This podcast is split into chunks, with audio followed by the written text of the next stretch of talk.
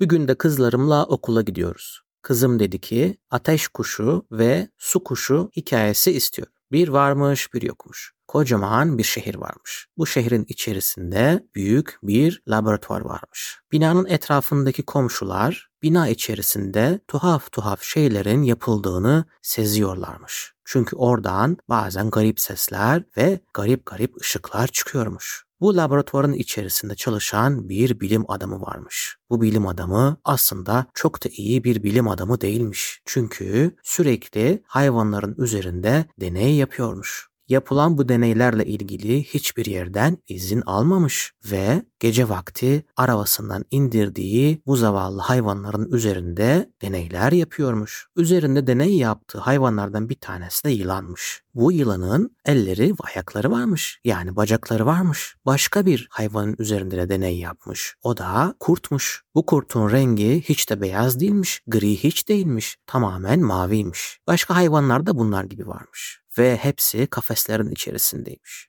Deneylerinin bir tanesinde iki tane kuşu seçmiş ve deneyin sonunda kuşların bir tanesi alev almış ve ateş kuşuna dönmüş. Diğer kuş ise su kuşu olmuş. Su kuşu uçtuğunda ağzından su fışkırtabiliyormuş. Kanatlarını çırpınca da içerisinden keskin uçlu buz parçacıklarını atabiliyormuş. Ateş kuşu ise ağzından alev püskürtüyormuş. Kanatlarından ise alevler çıkıyormuş. Tıpkı bir anka kuşu gibiymiş. İstediği zaman da dumana dönüşüp çok küçük yerlerde saklanabiliyormuş. Ateş kuşu ve su kuşu etraftaki bütün bu deney yapılan hayvanları görünce çok üzülmüşler ve bu laboratuvardan ve binadan kaçmaya karar vermişler. İkisi işbirliği yapmış. Ateş kuşu bazı kafeslerin kilitlerini eritmiş ve hayvanları serbest bırakmış. Su kuşu ise kanatlarından keskin keskin buz parçalarını fırlatmış kilitlere ve kilitleri kırmış. Böylece kafeslerdeki bütün hayvanlar kurtulmuş. Kötü bilim adamı gelmiş ve bütün hayvanları tekrar yakalamaya çalışmış. Ama ateş kuşu hemen dumana dönüşmüş ve bütün odayı kaplamış. Odada duman olunca kötü bilim adamı hiçbir yeri görmemiş. Su kuşu ise hemen yere biraz su püskürtmüş ve orayı dondurmuş. Bu adamın ayakları kaymış ve pat diye yere düşmüş. Tabii bütün bunlar olunca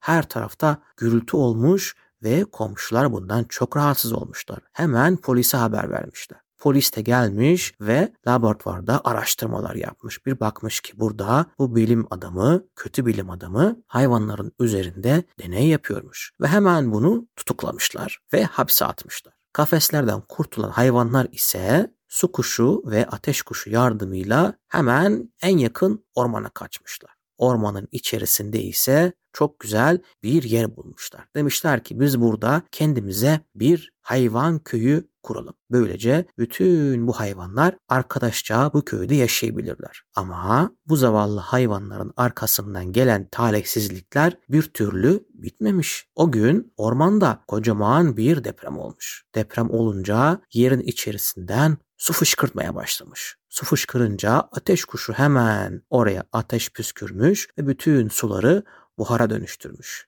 Diğer taraftan yerden lavlar çıkmaya başlamış. Lavları da hemen su kuşu ağzından su püskürtmüş ve kanatlarından buz parçaları göndermiş. Böylece bütün lavları soğutmuş ve lavlar taşa dönüşmüş. Ormanın içerisinde kaçan hayvanlar bütün bu olaylardan kurtulunca yavaş yavaş bu köylerini yapmaya başlamışlar ve en sonunda da köyü yapınca üzerinde yazmışlar. Demişler ki ateş kuşu ve su kuşu köyüne hoş geldiniz. Böylece bütün bu hayvanlar birlikte yaşamış ve birbirlerine destek olmuşlar.